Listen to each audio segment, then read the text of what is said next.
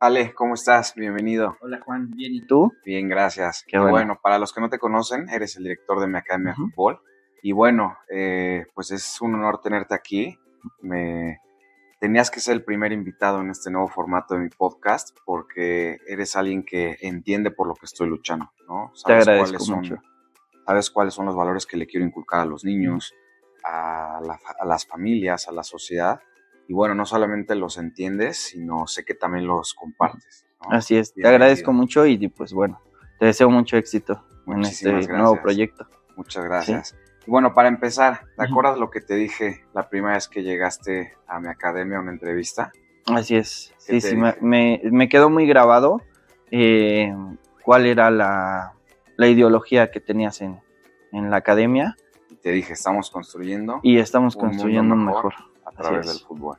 Y bueno, creo que eso es, eso es lo que tratamos de hacer todos los días, ¿no? Platícale a los superpapás cómo se vive el día a día en nuestra academia al trabajar pues, con tantos niños, con tantas niñas, con Así tantas es. familias. pues bueno, todo, todo el trabajo pues se ve en, en la cancha, pero detrás de ello eh, tenemos juntas los domingos en la noche, planificaciones de sesiones, em, qué valor de la semana incluimos durante esos ejercicios o esa planeación, eh, el sembrado, ¿no? El sacar como un poco de onda a los niños desde que llegan y se bajan de los carros para, para voltear a ver la cancha y que se vea todo el material sembrado. Que se Los vea algo balones, llamativo, ¿no? Que digan, exactamente. ir, no sé Sí, sí, sí, que les llene de curiosidad el, el querer entrar y el querer, em, aparte de realizar ejercicio, pues el aprender, ¿no? Que es lo más importante. Claro, y bueno, hablando de estos valores, sabes que para mí siempre pues ha sido lo más importante, ¿no? Nunca hemos, nunca le hemos dado prioridad a la parte deportiva Claro, eh, en contra, por ir en contra de los valores, ¿no? Y para mí los, los dos valores más importantes que tenemos en la academia son la disciplina y el respeto. así es. ¿Cómo se viven esos valores día a día? Pues es trabajándolos, trabajándolos, trabajando. Eh, como te digo, desde las sesiones de entrenamiento, eh, el ver nosotros como profesores si el, niño tiene algo, trae algo, el por qué eh, no está haciendo bien su ejercicio o por qué lo está haciendo muy bien, también se les cuestiona porque muchas de esas de esos valores ellos los reflejan, ¿no? Ellos ellos lo, lo traen desde, desde casa. Lo que hacemos nosotros es explotarlo, es, que ellos lo descubran eh, poniendo reglas, poniendo objetivos, poniendo metas, eh, mucho el valor del respeto, ¿no? Que, suele suceder en este ámbito del, del fútbol y del aprendizaje, pues siempre encontramos niños más, eh, más talentosos que otros, pero eh, pues nosotros nos enfocamos en, en globalizar ese, ese aprendizaje para que todos puedan desarrollarse de la misma forma, ¿no? Claro, y además estos valores aplican a todos, ¿no? No Así es. importa el nivel de fútbol que tengan los niños. Sabemos que todos los niños van a su nivel. Exacto. No hay niños que, que su primer año no patean un balón y los Exacto. ves dos, tres temporadas después y son protagonistas en los equipos. Sí, ¿no? exacto. Tú me, me quedó algo muy grabado que me comentaste. Eh, eh, debemos de enfocarnos en los niños eh, Principiantes. de iniciación, ¿no? Que nosotros les llamamos, que ellos son los que nos miden como profesores si nuestro trabajo está siendo aplicado de buena forma o, o no.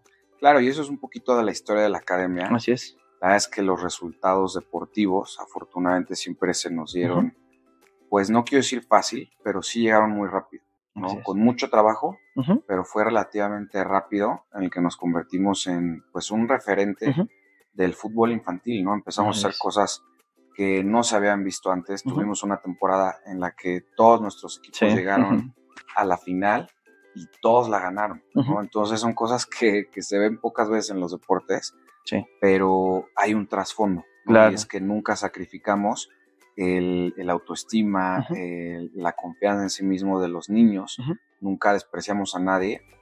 Y al trabajar también con esos niños, y en especial con esos niños, pues es lo que nos permitió ganar tanto. ¿no? Claro, no ganamos exacto. siempre, pero ganamos casi siempre. Y contrario a lo que todo el mundo piensa en el fútbol infantil, que hay niños que, pues, que casi casi te resuelven el día. Sí, sí, sí. Porque sí hay niños que parece que nacieron para esto, ¿no? Que tienen un talento natural súper desarrollado, pero llega un nivel de competencia que es tan duro que ya no es suficiente. Sí, que lo individual se olvida. Necesitas ¿no? a todo el Exacto. equipo, ¿no? ¿Y de qué te sirve tener un niño con talento nato, natural para el fútbol, que, que mete cinco goles y recibe seis en contra, ¿no? Exacto. Tienes que tener equipos sólidos que, que puedan hacer que este talento bruto luzca todavía más.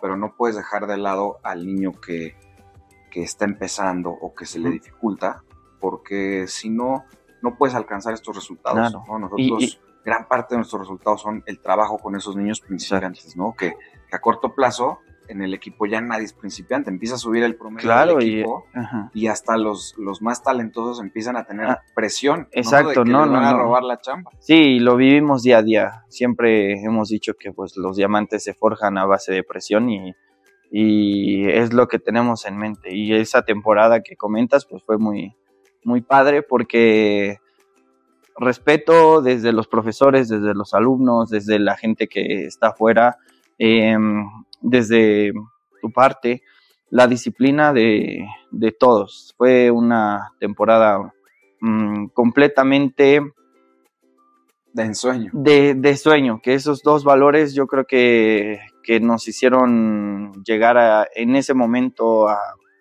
las casi 12 finales que, que jugamos.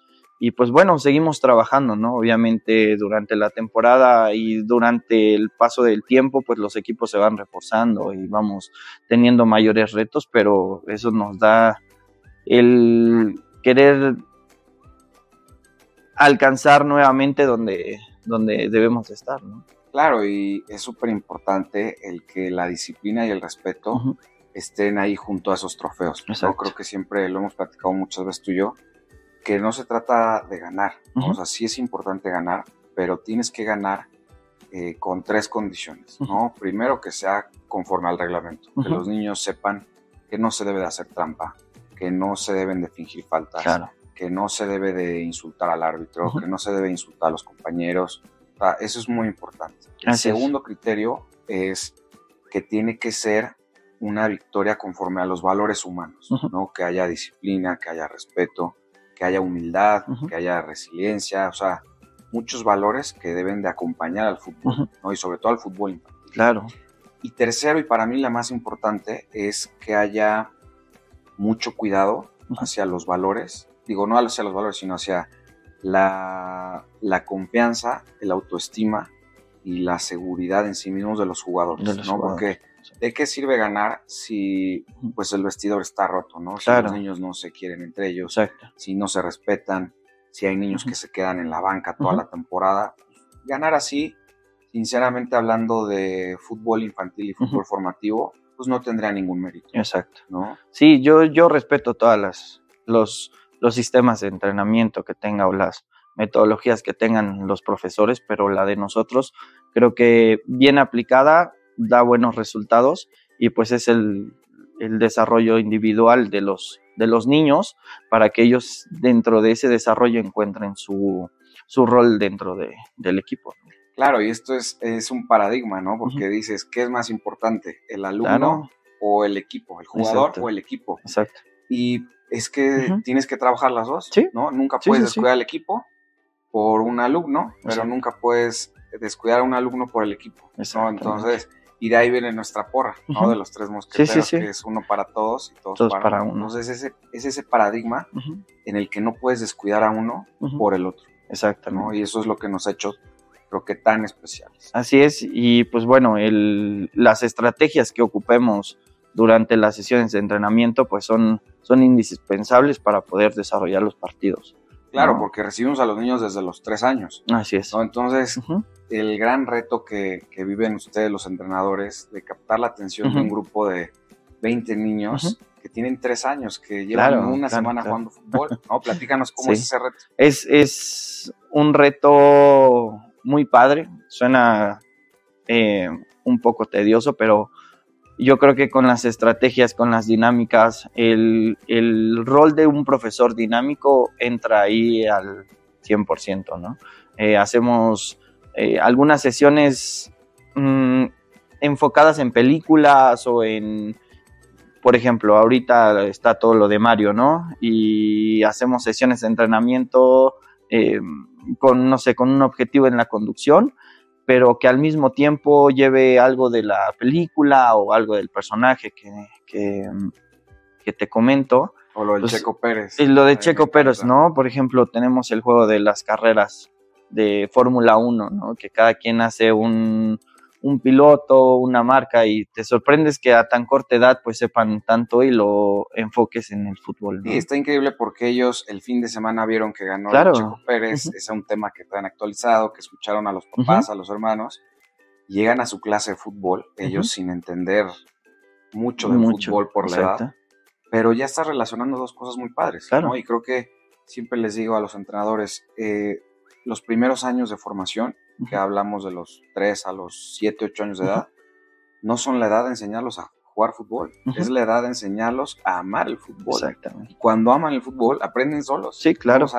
porque empiezan a explotar mucho más las clases, las empiezan a disfrutar más y a desarrollar todo ese potencial. Sí, y lo, y lo vemos, ¿no? Te lo decía, la, los diamantes se forjan a base de presión y, igual lo aplicamos para nosotros los profesores. De repente que a lo mejor están acostumbrados a dormir a la hora del entrenamiento, pues buscas la forma de mantener o de, yo le llamo secuestrar la mente o la atención del pequeño para que se enfoque en, ese momento. Sí, porque ¿cómo puedes lidiar con un niño que se estaba, un niño de cuatro años? Sí, claro. Que venía haciendo la siesta en el coche y lo despiertan para ponerse a jugar fútbol. Sí, no. Pues es dificilísimo, como tú dices, secuestrar su atención, su imaginación, que tengan ese amor por el fútbol desde, desde que ven la cancha, ¿no? como tú dices.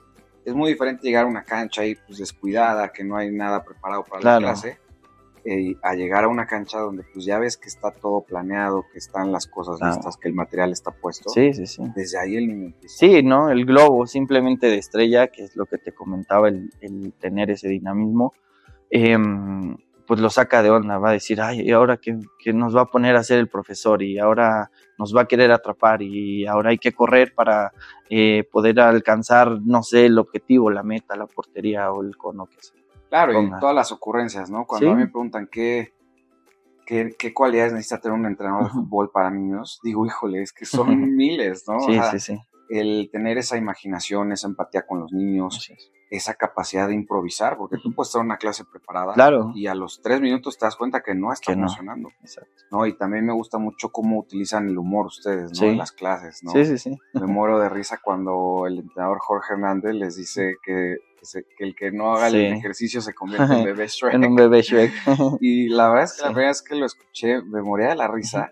Y los niños también se morían de la risa. Claro. ¿no? Y decían, no, me quiero convertir en bebé Shrek corriendo y se siente un ambiente padrísimo. Sí, sí. Es, algo que, que, de verdad me siento súper orgulloso y, y, te felicito a ti que estás detrás de eso.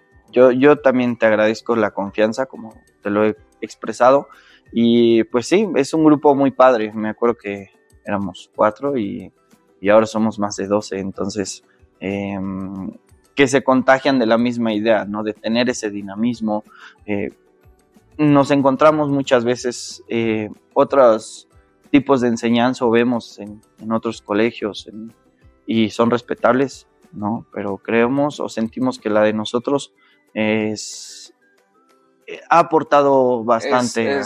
Sí, es diferente, digo, sé, sé, hacia dónde vas, estamos en el medio, hay muchos profesores, muchas instituciones muy queridas, pero también hay otras que, que, se están quedando muy cortas, ¿no? Mucho. Y invariablemente somos un caso de éxito a nivel deportivo, que creo que le hemos enseñado, o hemos puesto la vara muy alta a nivel fútbol formativo, vemos que empiezan a hacer muchas de las cosas que nosotros hacemos y para nosotros eso es increíble, es un gran orgullo, ¿no? Decir, ya, ya te empiezan a pisar los talones, dices, tengo que innovar y siempre tengo que ser un referente.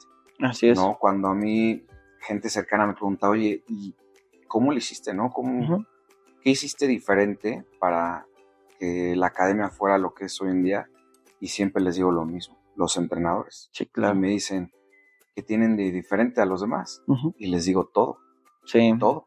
Sí, somos gente que, que lo practicó, que se preparó em, yo les digo que entrenen como le gustaría que entrenaran a tus hijos o como te hubiera gustado que te entrenaran a ti. Claro, eso es clave. como ser empáticos, ¿no? O sea, ser, ser empáticos, hacerles entender que hora y media, una hora son, los tenemos, son parte de nosotros y pues tenemos que dejar en esa hora, hora y media lo mejor, ¿no? Claro, exacto. Y aportar algo a la sociedad.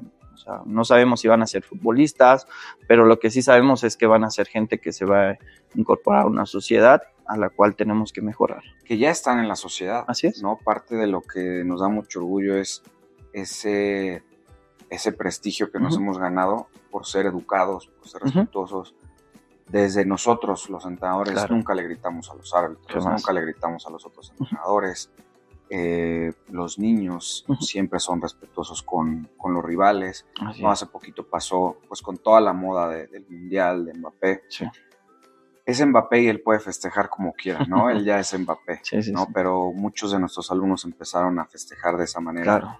Y nosotros lo consideramos como una falta de respeto al rival claro. y una falta de humildad de nuestros jugadores y se los prohibimos. ¿no? Y, y de repente sí saltó en algunos papás de ¿por qué? Les dijimos, es porque queremos formar personas humildes, ¿no? Cuando ganas, tienes ese, ese peligro de convertirte en alguien soberbio, ¿no? Y a mí me dolería muchísimo que el que ganemos tanto deje en los niños una huella de soberbia claro. y no de humildad. No de humildad. ¿no? Creo que quien más gana, quien más éxito tiene en la vida, a quien mejor le va, es quien tiene que ser más humilde. Exacto. ¿no? Entonces eso es algo de lo que me siento orgullosísimo de transmitirle todos los días a los. Claro, sí, nosotros al final del partido, de cada partido, siempre, si nos toca ganar, obviamente de repente hay, hay victorias muy, muy marcadas, pero lo importante es lo que siento que decimos al final.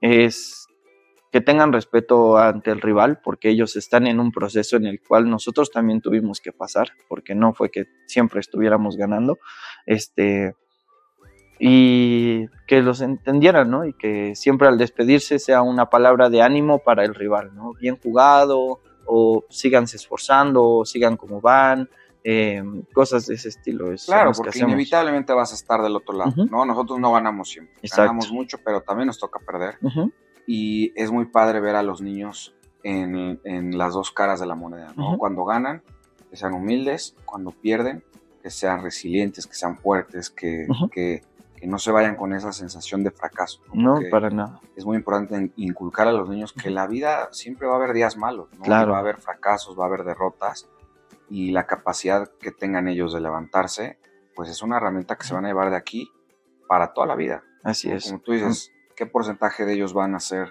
profesionales? Menos del 1%. Exacto. Pero, ¿qué porcentaje de ellos van a ser buenas personas? Pues quiero pensar que el 100%. Muchísimo. ¿no?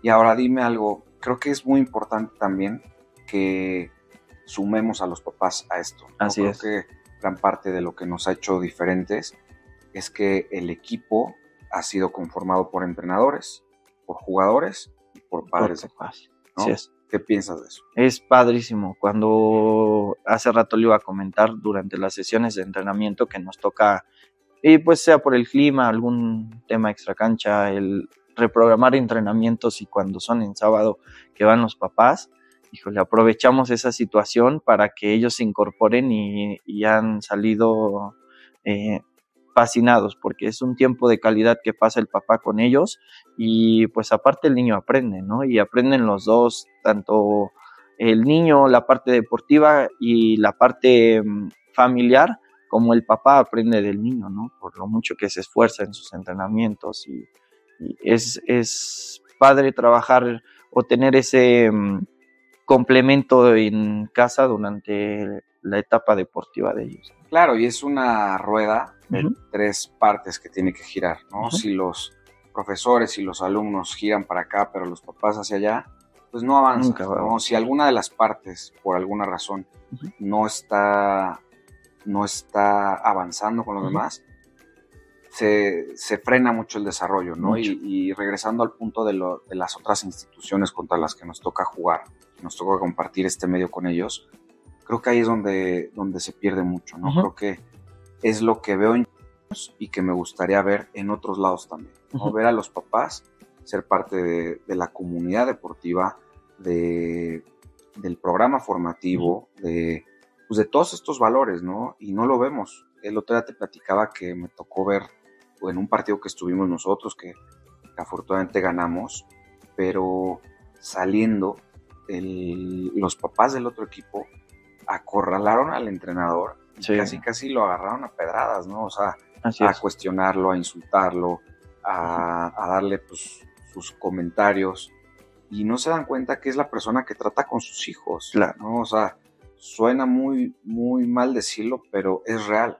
A fin de cuentas, ese maltrato al entrenador se le va a rebotar al hijo. Claro. ¿no? Entonces, creo que es algo de lo que es muy bonito en nuestra academia y que me gustaría ver más allá. ¿No? Sí, ojalá. Ahora también platícame sobre los entrenadores, ¿no? También tú tienes historias de terror de, los entrenadores. Sí, hemos visto en este ambiente yo ya siete años, voy para ocho, y pues bueno, te encuentras de todo, ¿no? Y algo que, que le marco mucho a los profesores nuevos es, es eso, ¿no? Justo tuvimos apenas un caso, un profesor intimida a sus alumnos desde la banca y entonces pues... creo que en ese caso me platicaste que fueron alumnas. Sí, alumnas, alumnas, alumnas. Un profesor hombre, un hombre a, niñas. Así es, imagínate qué, qué difícil situación, ¿no? Por, por todo lo que, lo que estamos atravesando aquí en, en, México y pues que una persona con ese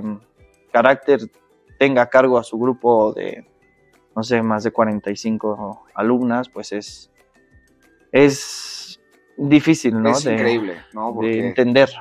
Como tú bien dices, vivimos una sociedad que es muy violenta hacia la mujer, tristemente, es algo que tenemos que empezar a cambiar. Y es increíble ver que haya personas así en ese cargo, ¿no? Un hombre insultando a una niña.